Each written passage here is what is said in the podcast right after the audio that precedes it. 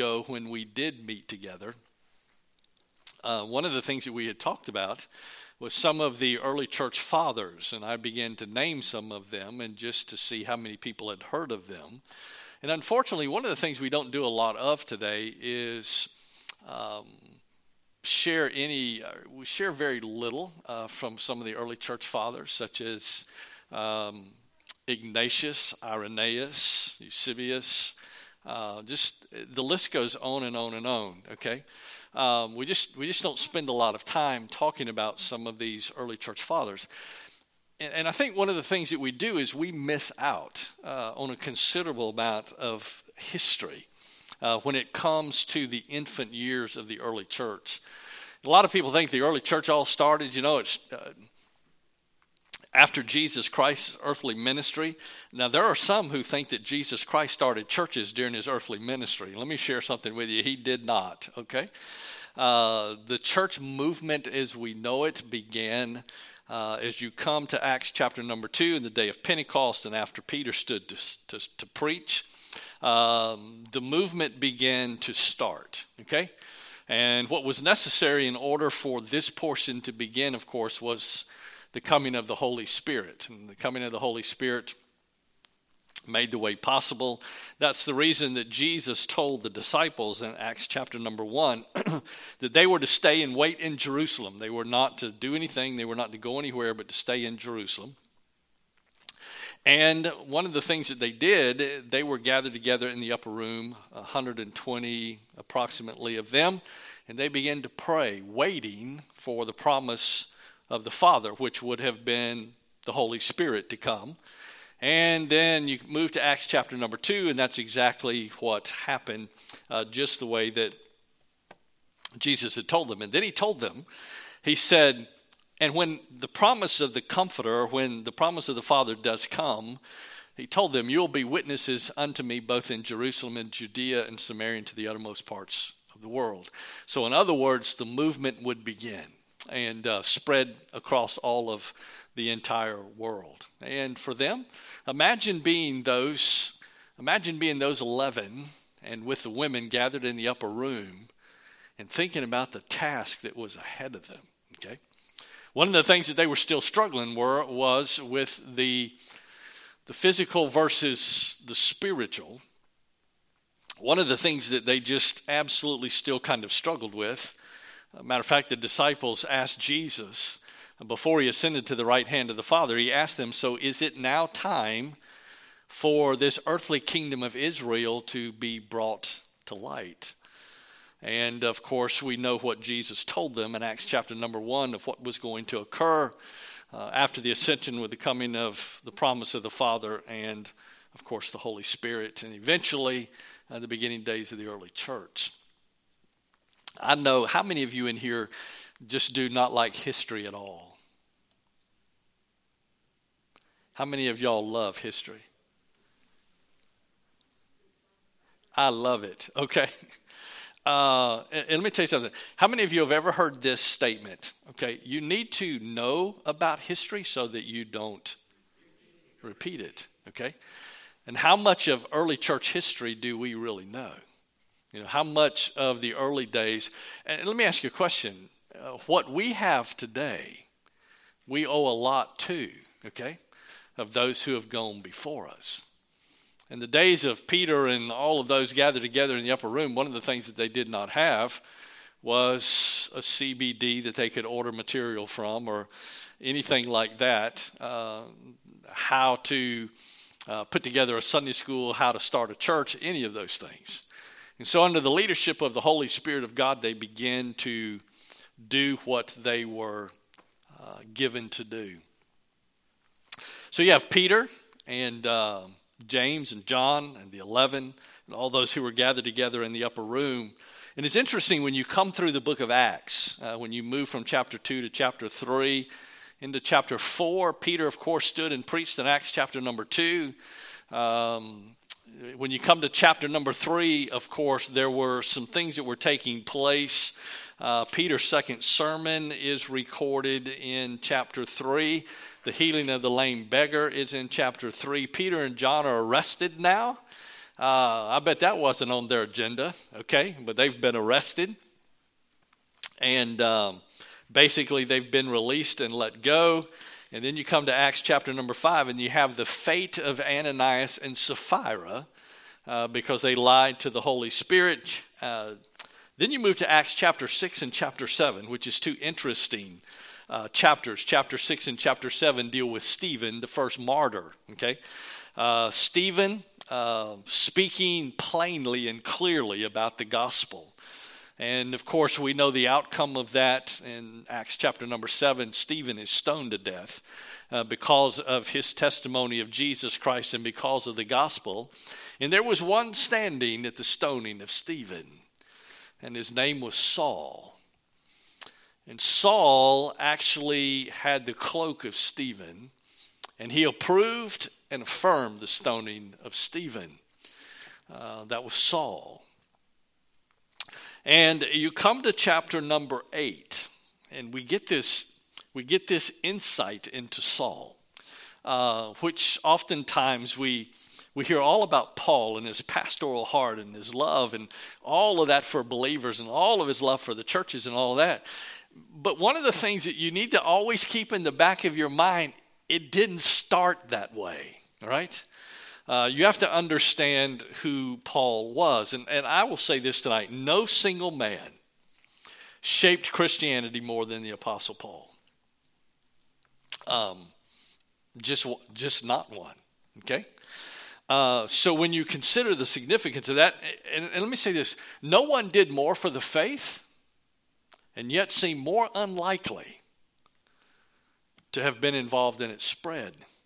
Well, when you look at Acts chapter eight, if you'll take your Bibles and turn there, Acts chapter eight, verse one through verse three, you will find a description of Saul uh, before he meets Jesus Christ on the road to Damascus.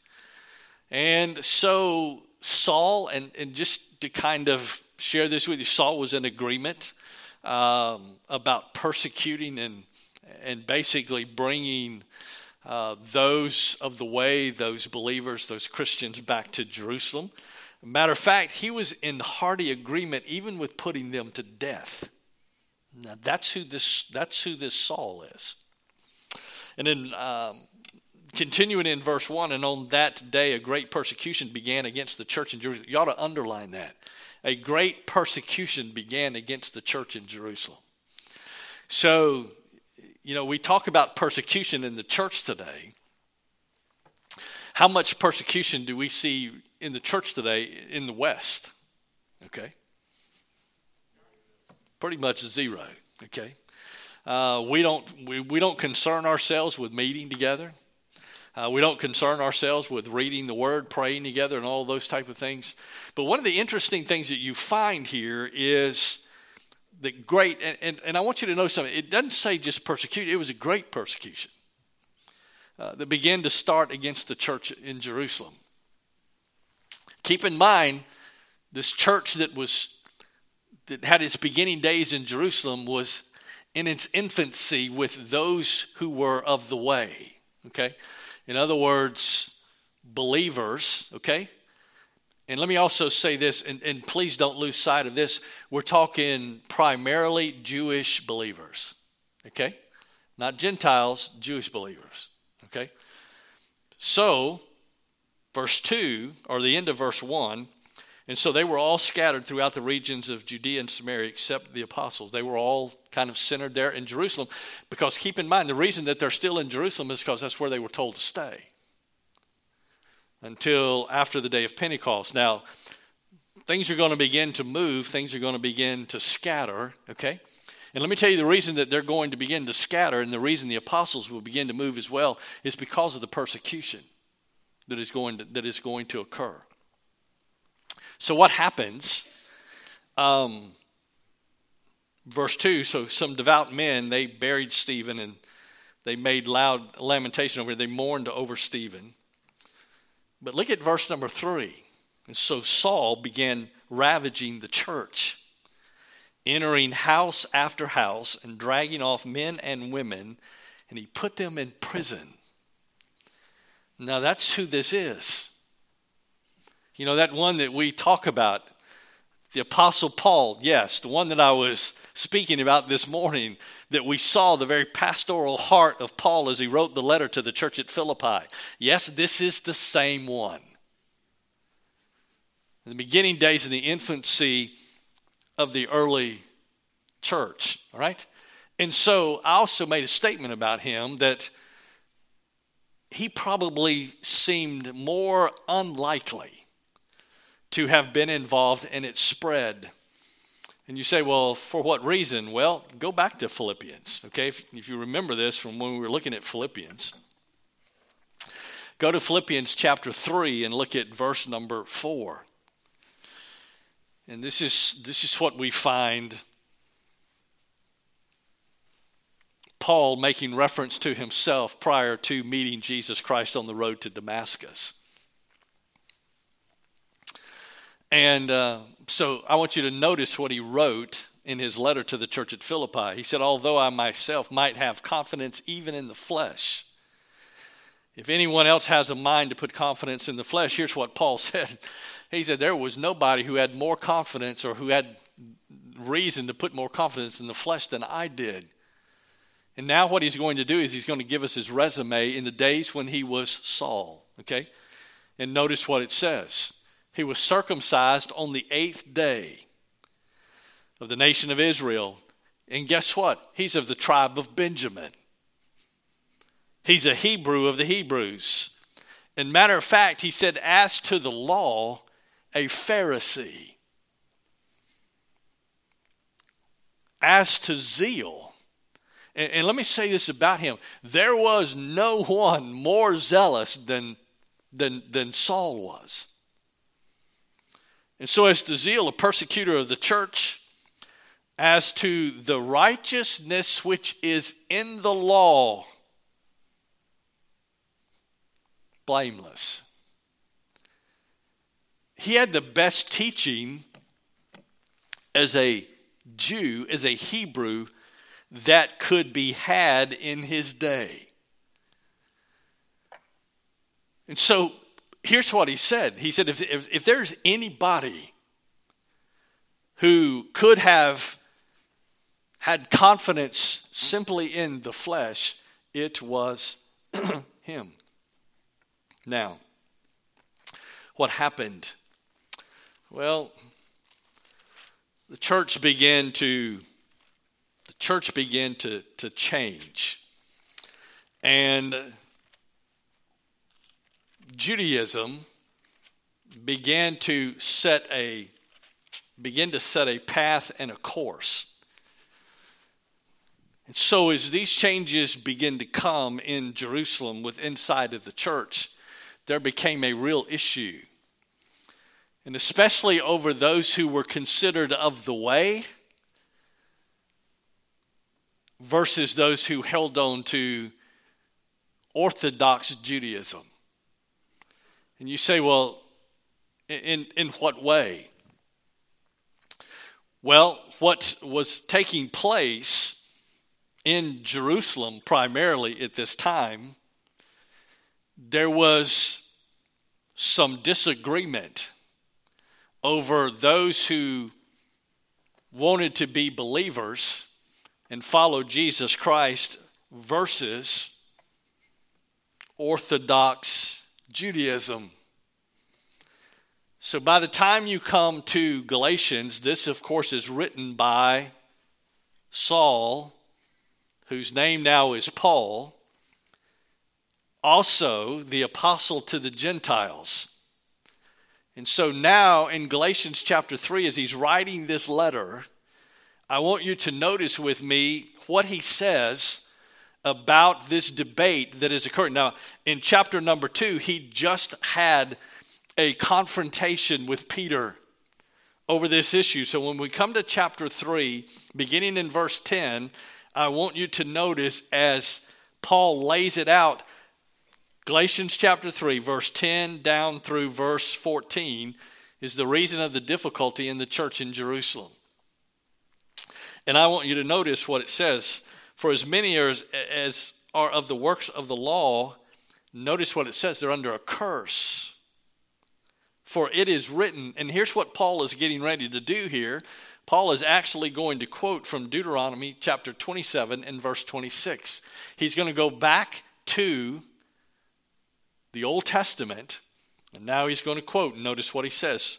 For it is written, cursed is everyone who does not abide by all things written in the book of the law to perform them.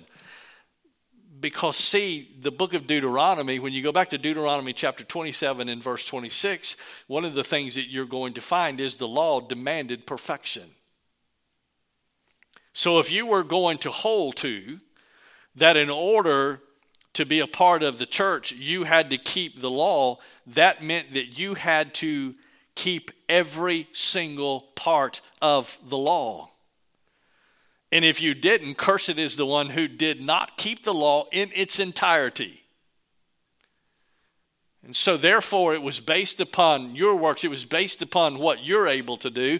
It was based upon solely what you were able to accomplish in holding and sticking to and abiding by the law. And so in verse eleven, Paul says, now that no one is justified by the law before God is evident, for, and notice what he says, the righteous man shall live by faith. And he just finished up in the first part of chapter number three. Romans chapter number four covers this. Abraham himself, which was an Old Testament patriarch. Abraham himself,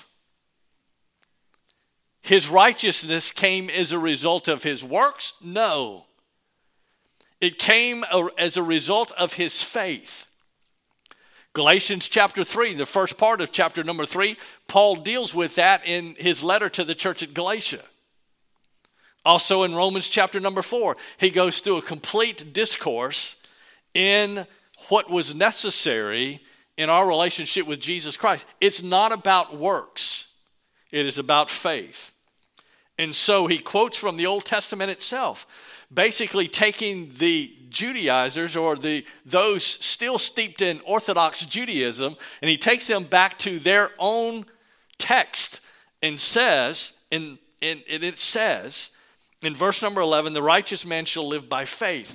In other words, grace. Verse twelve, however, the law is not of faith.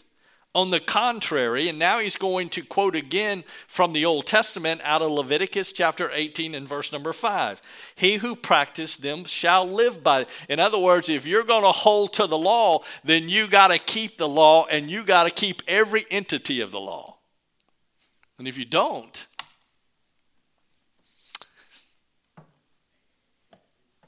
you're going to come up short. And let me say something to you tonight.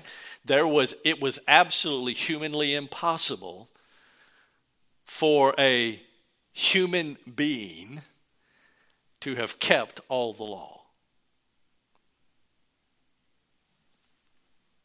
One that walked on the face of the earth said, I've not come to do away with the law, but to fulfill the law. Jesus Christ is the only one who could have kept all of the law. He was the fulfillment of the law. Verse thirteen, Paul goes on, Christ redeemed us from the curse of the law, having become a curse for us. Cursed is the man that hangs on a tree. For it is written, cursed is everyone who hangs on a tree. He goes back and he pulls that from the Old Testament. In order that in Christ Jesus the blessing of Abraham might come to the Gentiles, so that we would receive the promise of the Spirit through faith. I hate to say this to you, but there is no works. Zero. It's not about what you can do. It's all about what he's already done. And so, the beginning days of the early church, they struggled with a lot of this. And so, the gospel, as it begins to spread, as it begins to make its move and, and begins to make its move throughout the regions, it did not happen without difficulty. Matter of fact, I will say this, this was strong medicine for Judaism, and the religious authorities wanted no part of it. And there was, there, listen, there was great dissension in the church. In the early infant days of the church, there was great dissension in the church over those who held on to Orthodox Judaism and those who were of the way, set free by the gospel of Jesus Christ. By grace now through faith, not of works, lest any man should boast, but those who were still trying to hold on to this works of keeping the law. And so it caused a great amount of discord within the church. So the persecutor of Christians became the persecuted among Christians. So he became now, the one who was persecuting the Christians, became the persecuted among Christians. However, here's the great part of this. You ready? Okay. He would be the one that God would use to bridge the gap between Jew and Gentile. Don't ever count out who God can use. The least likely that we would ever think, that we would ever think within our minds that God could possibly use. But then I asked the question, who better to use than the very one who was persecuting the church of God? On the road to Damascus, Saul had an encounter with this one named Jesus Christ. Face-to-face encounter. After the road to Damascus in Acts chapter number nine, his whole entire life changed. Completely. And now Paul said, in Philippians chapter number three, he said, all of those things that I at one time counted as gain in my life, he said now, he said they're, they're, they're not even worth even, even understanding or recognizing anymore, so that I might win Christ. Now all of that that was in front of him once before had now been discarded, and now his entire focus was on the gospel of Jesus Christ. Completely changed by the power of God. And let me say this tonight. Why in the world would we today ever discount the very power of God in changing somebody's life? Yes, even the one less likely that we think would ever go through a change like that. Don't ever discount God working in the heart of an individual, because it is God who works in the heart. And I think sometimes we kind of lose sight of that. Turn with me to Acts chapter thirteen. Acts chapter thirteen, I just looked up there and looked at the clock, and I said, hmm, I said, I just gave you all the introduction for tonight, okay? And now we're going to get into the next hour. Acts chapter thirteen. I want you to notice with me verse, beginning in verse forty-four. We are making our way to Pisidian Antioch here. And we're going to meet somebody by the name of Paul. So the next Sabbath, nearly the whole city assembled to hear the word of the Lord. But when the Jews saw the crowds, now I want you to see that phrase, when the Jews saw the crowd, they were filled with what? Jealousy. And began contradicting the things spoken by Paul, and were what? They were blaspheming. So Paul and Barnabas spoke out boldly and said, it was necessary that the word of God be spoken to you first. And let me tell you why. The Jews were to be the light to the rest of the world and to the Gentile nations. So when the gospel came, it went to the Jews first. Who did it go to the Jews first under? Peter. And as Peter and the disciples began, to, uh, the apostles began to make their way, and they began to make their journeys out, they were carrying. Where did the first place they go to when they went into a town? Was to the synagogue. Let me ask you a question. Where did Paul first go when he went to, to begin his missionary journeys where it was the first place that Paul went to when he went into a town? To the synagogue first. To have a conversation with the who? The Jews. Okay? That's, that's where he first went. And so that's why he says in this verse, it was necessary that the word of God be spoken to you first. But he says, since you repudiate it and you judge yourselves unworthy of eternal life, basically he, he told them, said, since you're rejecting it, we're going to take it to the Gentiles. You ready for this? All part of God's plan. And so now Paul is going to be that one who is going to bridge the gap between the Jews and the Gentiles. So what happens? Verse forty-seven, for so the Lord had, has commanded us. He's going to quote from the Old Testament. And guess where he's pulling this from? In the Old Testament, the prophet Isaiah. I've placed you as a light for the Gentiles, that you may bring salvation to the end of the earth. And when the Gentiles heard this, they began rejoicing and glorifying the word of the Lord, and as many as had been appointed to eternal life believed. Now look at verse forty-nine. And the word of the Lord was being spread through the whole region. When you go in and read that, you'll find that the Jews were thankful and they were clapping and they were rejoicing because of what was happening to the Gentiles. Is that what your text says? What does yours say?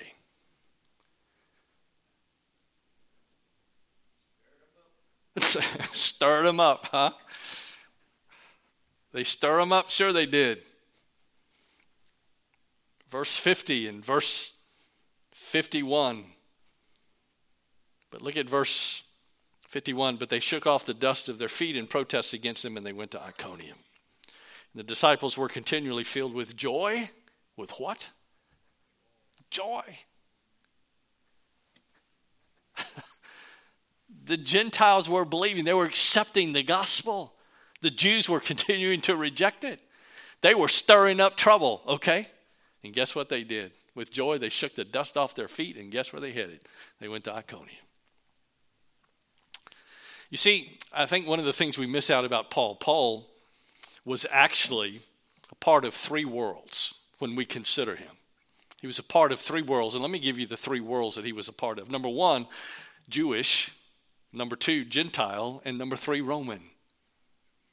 If you remember about Paul's life, one of the things that he cautioned them about is when they captured him and, and he told them that he wanted to see Caesar in Rome, and they found out that he was also, because Paul was, not only Jewish, not only was he Gentile, but he was Roman because he was also a Roman citizen. And so Paul touched all three worlds. And so when you consider God using Paul and all that Paul was a part of, it makes absolute sense of why God would use someone like him. So as the gospel began to spread throughout all of the regions, more Gentiles were becoming followers of Christ. But here's what I want you to keep in mind. Jerusalem was coming apart. Jerusalem was becoming, it, basically, it was coming apart at the seams. The church in Jerusalem, with all of its discord, with all of its difficulties, was coming apart. As the church in Jerusalem, and, and basically what they did was they, they kept holding on to their strict adherence to Jewish orthodoxy. Persecution was going to come. Persecution was finding its way into the church in Jerusalem, in approximately A D sixty-four. So here comes some of the history I said that we would eventually get to. So in A D sixty-four, all right, James, the son of Zebedee, a dear, close one to Jesus Christ himself. Matter of fact, one of the disciples was killed at the order of Herod Agrippa the First. Flip back to chapter number twelve. And look at verse one through verse three. So you had Stephen, who was martyred, and now you're going to have James. In Acts chapter number twelve, James is going to be killed as well. Okay? So now about that time, Herod the king laid hands on some who belonged to the church in order to mistreat them, persecution, and he had James, the brother of John, put to death with a sword. So he was killed for the sake of the gospel. So what did this do to the church in Jerusalem? It pretty much left the church without a leader and completely demoralized. That's where they were. And so keep in mind that Jerusalem is still under Roman control. In A D sixty-six, the Jews mounted a revolt against Rome, beginning in the city in Jerusalem, of Jerusalem. And so the fate of the church and the Jewish world also would come to an end. Christian Jews, and here's the reason, Christian Jews. Now, these are ones of the way.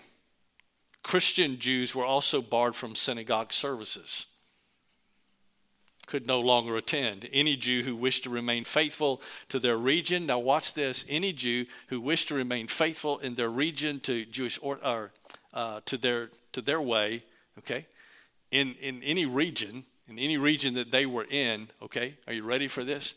Could not be Christian. If you wanted to still be a part of the synagogue, you could not be Christian. Let me share something with you. I don't know if you know this today or not, but a very good friend of mine by the name of Hilton Glass, who is a Messianic Jew. When Hilton gave his heart and life to Jesus Christ to become a believer of the way, he was completely disowned by his family. Let me tell you why. Because they are Jew, they are Orthodox Jews. See, for us in here tonight, okay, I mean, we don't experience things like that. Now, I believe that there was a day, and there there there was a day earlier. I don't, from ones I talked to today, it's not quite as much of an issue. However, there are, st- are there are still some families that look at themselves in Catholicism in this way, that if you break from Catholicism and you become another, let's say, for instance, Baptist, okay, then it causes difficulty with inside of the family. Let me share something with you tonight. Let me tell you what the issue is. And please, please listen to me. It's the same thing Paul dealt with here, okay? The issue is not a denominational level. Uh, uh, label. The issue is Jesus Christ. Do you know Jesus Christ is your personal Savior?